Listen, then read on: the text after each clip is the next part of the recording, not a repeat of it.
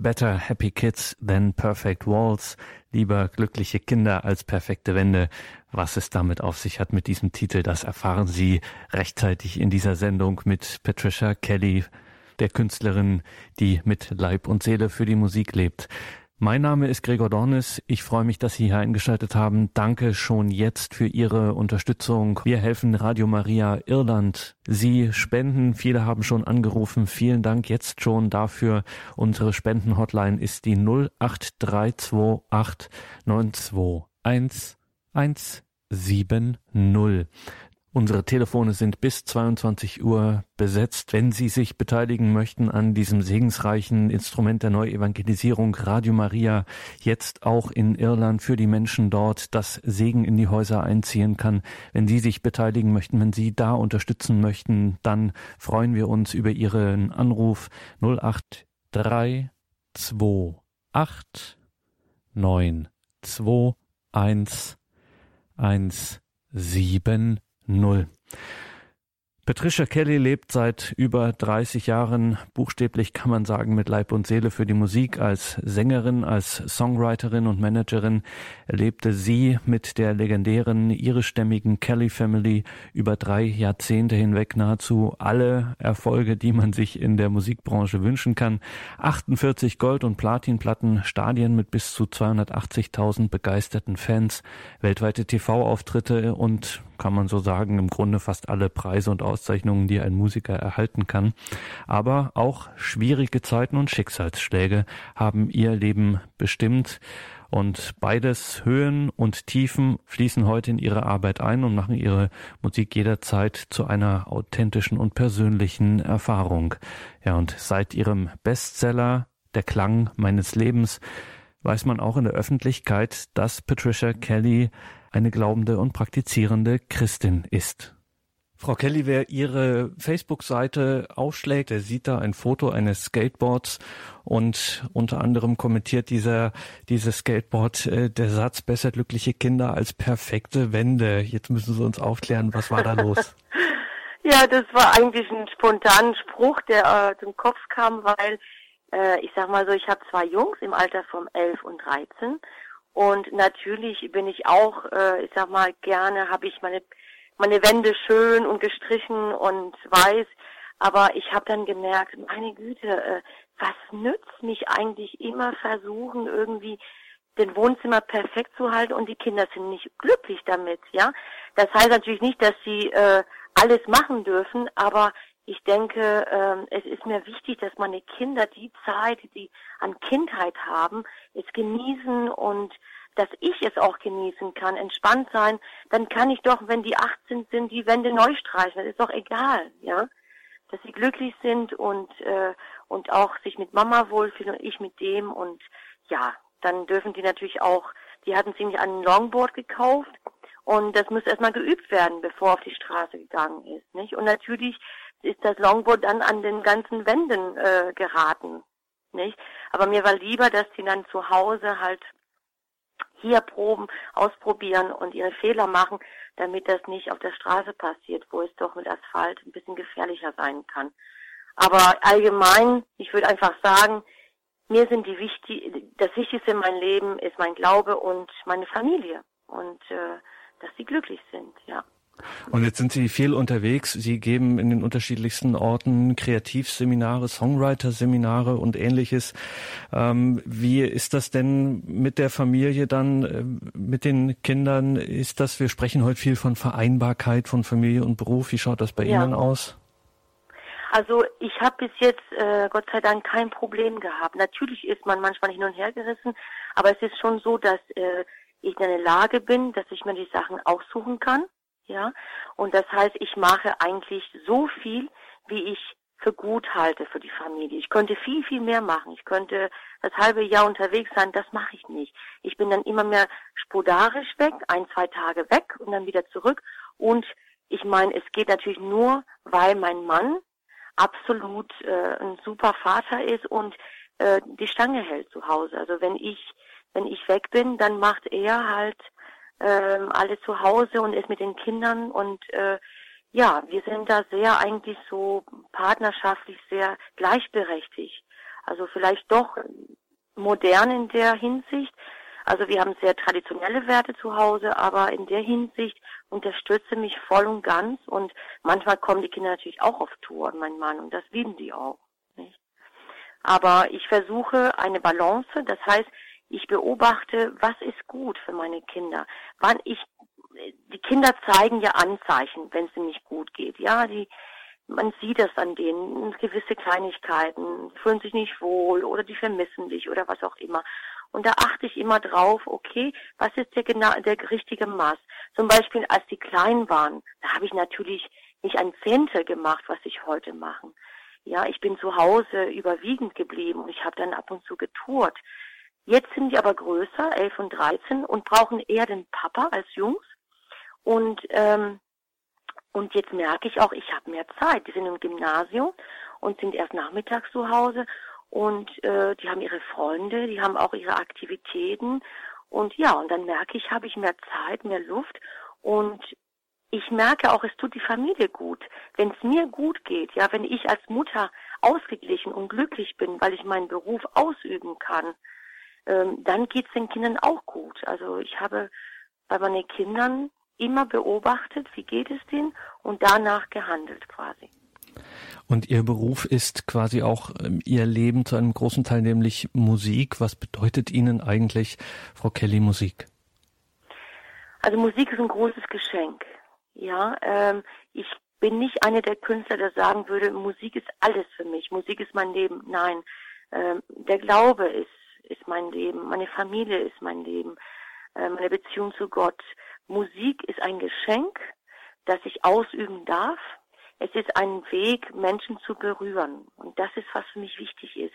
Ich möchte die Herzen anderer Menschen bewegen, berühren, hoffentlich auch erheben manchmal äh, mit der Kunst. Also die Form der Kunst ist quasi die Form, die ich ausgesucht habe, äh, die ich beherrsche. Und das ist quasi mein Weg auch, hoffentlich etwas auch in der Gesellschaft weiterzugeben.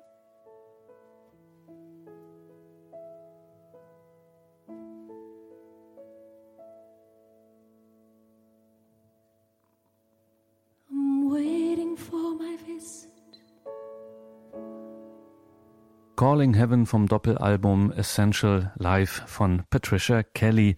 Sie haben eingeschaltet in der Ehe- und Familie-Sendung bei Radio Horeb und wir sind beim Mariathon 2016 Radio Maria Irland zu unterstützen durch unsere Spenden durch unseren Beitrag zum Aufbau von Radio Maria in Irland, das nun auch in die irischen Häuser der Segen von Radio Maria einziehen kann. 08328 921 170 ist die Telefonnummer unserer Spendenhotline. Jetzt haben Sie es angesprochen, Ihr Glaube spielt für Sie eine besondere Rolle. Ähm, wie schaut das äh, zu Hause und auf der Arbeit so im Leben ähm, einfach aus? Gibt es dafür ausreichend Räume? Kann man da überhaupt ausreichend Raum schaffen oder äh, fällt es nicht doch am Ende hier und da immer wieder an der Seite runter? Nein, ich schaffe mir die Freiräume. Das heißt, man muss Prioritäten im Leben setzen. Ja, und es ist ganz klar, dass am Sonntag wird zur Messe, also man, wir gehen zur Messe am Sonntag, Gottesdienst. Wenn ich auf Tour bin, dann gehe ich montags und dann geht mein Mann mit den Kindern am Sonntag zu Hause. Ähm, also einmal, öfters, mehrmals die Woche gehe ich zum Gottesdienst. Das ist mir sehr wichtig. Das ist meine Kraftquelle. Äh, und dann natürlich äh, vom Schlafen beten wir als Familie. Ähm, und dann auch natürlich äh, am Tisch, also bei jeder Mahlzeit. Selbstverständlich morgens, wenn mein Mann bringt die Kinder zur Schule morgens, äh, da wird auch im Auto gebetet zusammen. Also wir versuchen auch im Jahr eine Zeit zu finden, zum Beispiel in Ostern. Bis jetzt haben wir es geschafft, die letzten 16 Jahren, jedes Ostern gehen wir in ein Kloster äh, zu unserem Beichvater. Der hat äh, mich und meinen Mann geheiratet damals. Und da verbringen wir das Triduum, also drei Tage im Kloster und die Kinder machen das auch mit, also heute noch, toi toi toi. Und ähm, das sind so besondere Zeiten, wo man sich eine Auszeit nimmt und dann ja den Glauben vertieft äh, erleben kann. Ich war zum Beispiel jetzt vor zehn Tagen circa, war ich drei Tage im Kloster mit äh, mit Schwestern, Ordensschwestern und ja, da kann ich dann für mich äh, einmal tanken und äh, ja schöpfe ich Kraft und kann dann wieder in die Welt äh, zurück und mit neuer Kraft. Und, Sie und ja. Achso, Entschuldigung, ich hatte äh, vergessen, zum Beispiel für mich ist auch das tägliche ähm, Magnifikat, das Stundenbuch. Das ist für mich ein täglicher Begleiter, wo ich jeden Tag versuche, meine ähm, meine Bibel zu lesen und natürlich die ähm, die Lesungen und so weiter. Also wie gesagt, das Magnifikat ist für mich ein ständiger Begleiter, auch auf Tour. Und ich bete auch äh, vor jedem Konzert oder jedem Seminar, den ich gebe. Sobald ich in Berührung mit äh, Menschen komme, das heißt, wenn ich auf der Bühne bin und äh, den Menschen was rüberbringen will, dann bete ich vorher. Ich gehe auf die Knie in meine Garderobe und bete zu Gott, dass nicht ich, sondern er durch mich äh, das Publikum, die Menschen erreichen kann. Ja das Publikum ähm, erreichen. Das hatten Sie vorhin schon angedeutet. Ähm, lassen Sie uns oder geben Sie uns einen Einblick in, in das Leben und ja, sagen wir so, in die äh, Seele einer Musikerin, wie das ist. Also was genau möchten Sie, wenn Sie auf der Bühne stehen und diese Menschen unten, die ja so doch recht viele dann sind, ähm, aber doch Ihnen so etwas wie Begegnung ermöglichen? Was passiert da bei einem Konzert von Ihnen idealerweise? Was gerät da in die Herzen der Menschen, die Ihnen zuhören? Ja, ich weiß es nicht. Ich bin keine Hellseherin, aber ich glaube, ich sehe meine Pflicht als Künstlerin. Ich bezeichne mich als Künstlerin und nicht als Entertainerin. Ähm, und äh, ich sehe meine Pflicht als Künstlerin quasi ähm, hoffentlich etwas Gutes in Menschen zu äh, erwecken, ähm, die Menschen vielleicht zu berühren, äh, in Bewegung zu setzen, ähm, dass sie sich vielleicht Gedanken über ihr Leben machen, dass sich berührt fühlen von einem Lied, was den anspricht.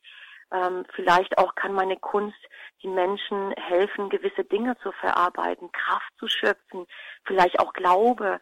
Äh, nicht jeder, der zu, zu meinen äh, Konzerten kommt, ist gläubig, ähm, aber vielleicht für Nichtgläubige Kraft zu schöpfen mit der Kunst. Ähm, Mut zu bekommen, ähm, Erregungen, ähm, Erhebungen, ja, der Geist wird erhebt teilweise. Also ich denke, das hängt natürlich immer ab von, wie das Konzert gelaufen ist oder das Seminar oder wie die Menschen natürlich, natürlich auch äh, empfänglich sind, also wie bereit sie auch sind, sich zu öffnen. Ich denke, ähm, das ist unterschiedlich.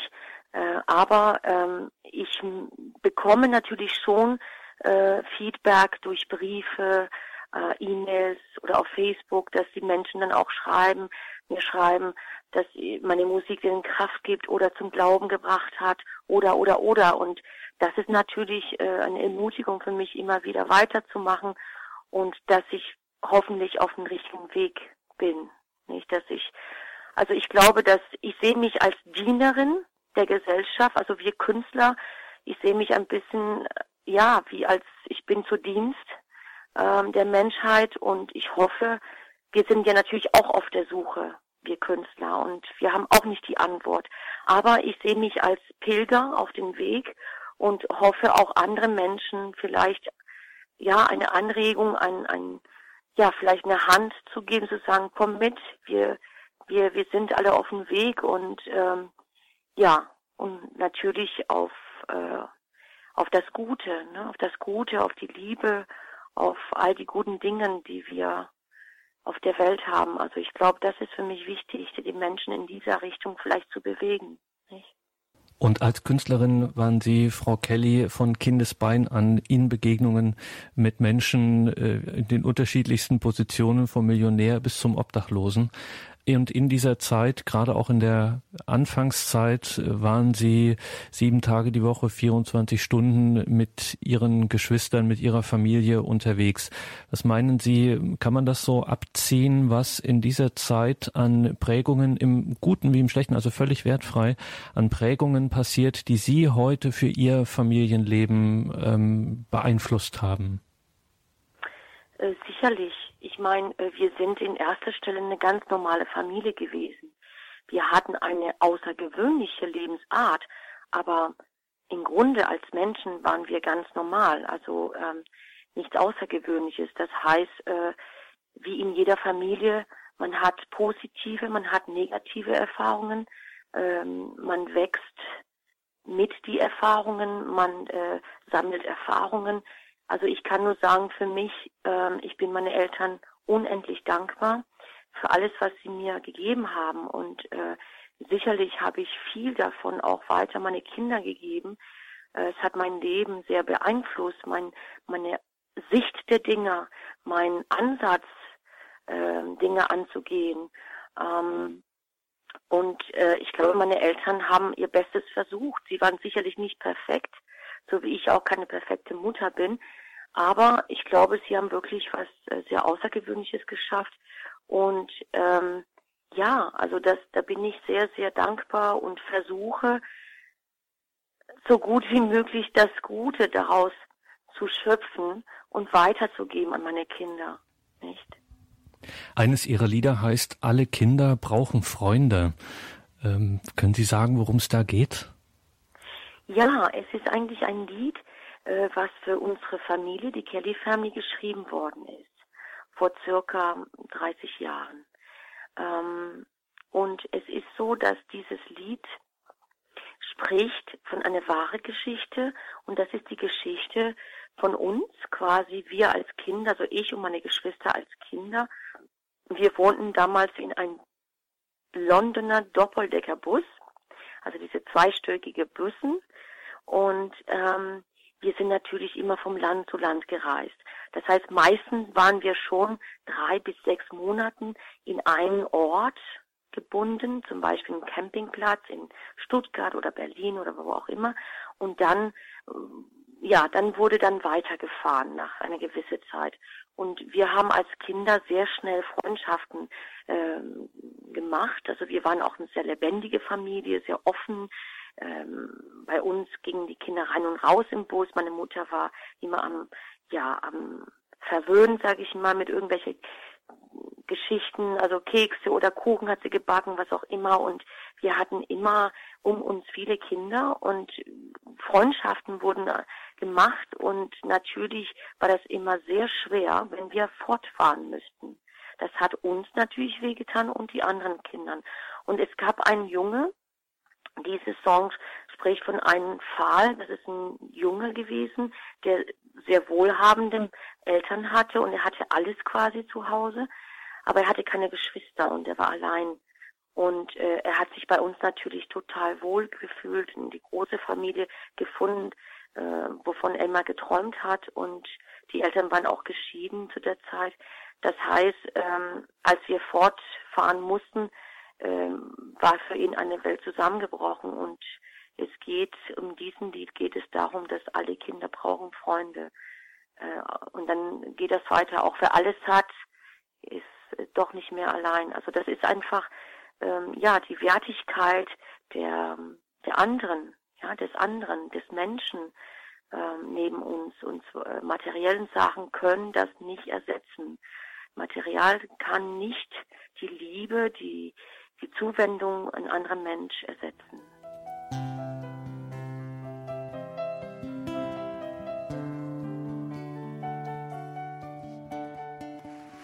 Frau Kelly, vor wenigen Wochen gab es die äh, Pink Charity Night. Ähm, dort waren Sie als Botschafterin von Brustkrebs Deutschland e.V. Ähm, Sie sind selbst betroffen, auch ähm, in Ihrer Familie äh, ziemlich direkt. Ähm, jetzt ich stelle mir das so vor, Sie sind, wie Sie sagen, eine Künstlerin, Sie sind eine öffentliche Person. Man schreibt über Sie und jetzt kommt so etwas. Ähm, so eine Diagnose fällt über einen herein.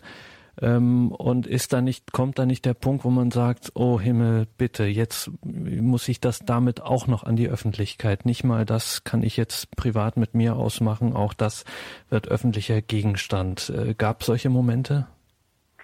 Ja, ich habe tatsächlich ähm, erst, ich glaube, das waren eineinhalb Jahren nach der Diagnose drüber gesprochen. Und eigentlich, wahrscheinlich hätte ich das gar nicht gemacht oder erstmal zunächst nicht, äh, wäre nicht die Bildzeitung gekommen und die haben uns angerufen und dann haben die gesagt, äh, wir wissen davon, die haben es irgendwie erfahren von irgendjemand im Krankenhaus, hat jemand gesprochen. Ich wurde immer behandelt mit einem anderen Namen und äh, äh, die Ärzte haben alles Mögliche getan, damit das alles inkognito bleibt. Aber es kam doch irgendwie raus, es ist unvermeidbar, die Leute erkennen mein Gesicht natürlich. Und dann habe ich äh, äh, mich überlegt, okay, eineinhalb Jahren hatte ich Zeit für mich gehabt, das zu verarbeiten hatte die erste OP hinter mir und habe dann ähm, gedacht, okay, ähm, dann gehe ich offensiv damit und hoffe auch andere Frauen Mut zu machen. Ich meine, es ist natürlich in so einer Situation nicht leicht und jeder muss für sich entscheiden, nicht, ob er damit in der Öffentlichkeit geht oder nicht. Ich kenne Kollegen in der Branche, also in der Showbusiness, die mit äh, viele Krankheiten zu tun haben und nicht in der Öffentlichkeit damit gehen.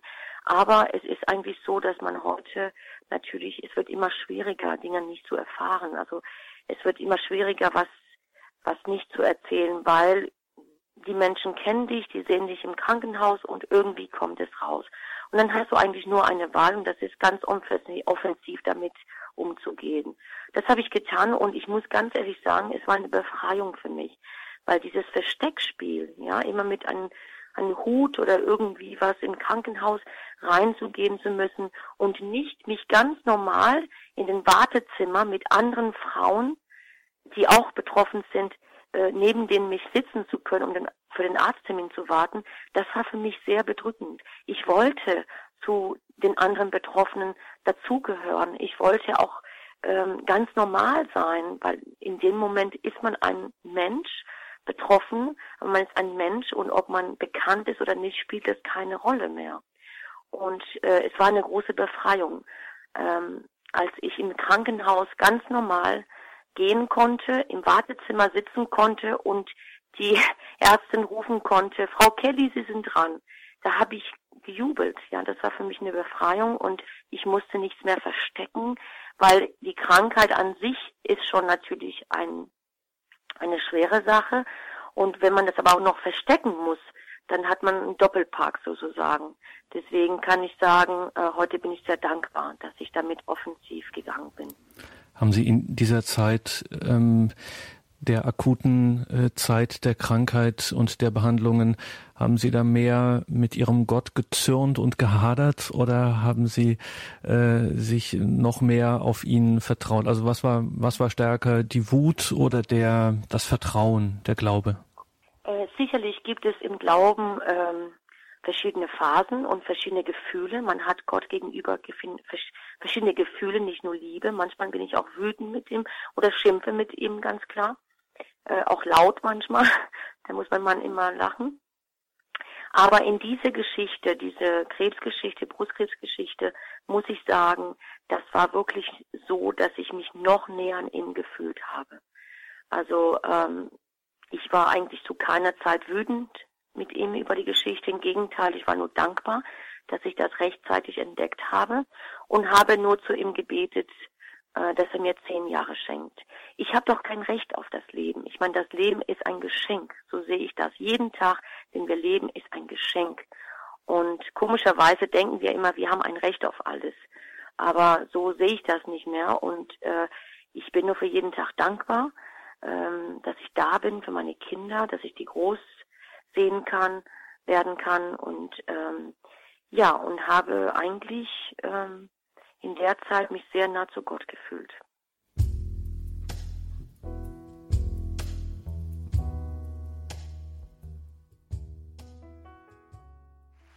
In der heutigen Ehe- und Familie-Sendung waren wir im Gespräch mit Patricia Kelly über ihren Glauben, ihr Leben, ihre Familie, ihre Musik. Mit ihrer Musik will die Künstlerin Menschen berühren, im Herzen berühren.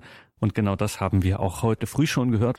Radio Maria Irland will die Herzen der Menschen von Gott und Maria berühren lassen. Und da helfen wir hier bei Mariathon 2016, dass Radio Maria Irland sich ausbreiten kann, dass die Arbeit, die jetzt auch dank der Unterstützung von Ihnen, liebe Hörerinnen und Hörer der vergangenen Jahre, endlich starten konnte, dass das jetzt weitergeht, dass das weitergehen kann, aus sich ausbreiten kann und einfach Segen bringen kann. Jetzt auch in die Häuser von Irland den Segen von Radio Maria. Dafür braucht Radio Maria Irland Unterstützung, dass das alles wachsen, auf sicheren Beinen stehen und voranschreiten kann. 08328 921 170. Unsere Spendentelefone sind besetzt, wenn auch Sie Teil dieser Unterstützung sein möchten in der Weltfamilie, wenn Sie sich an diesem segensreichen Werk beteiligen möchten, melden Sie sich bei uns 08328 921 170.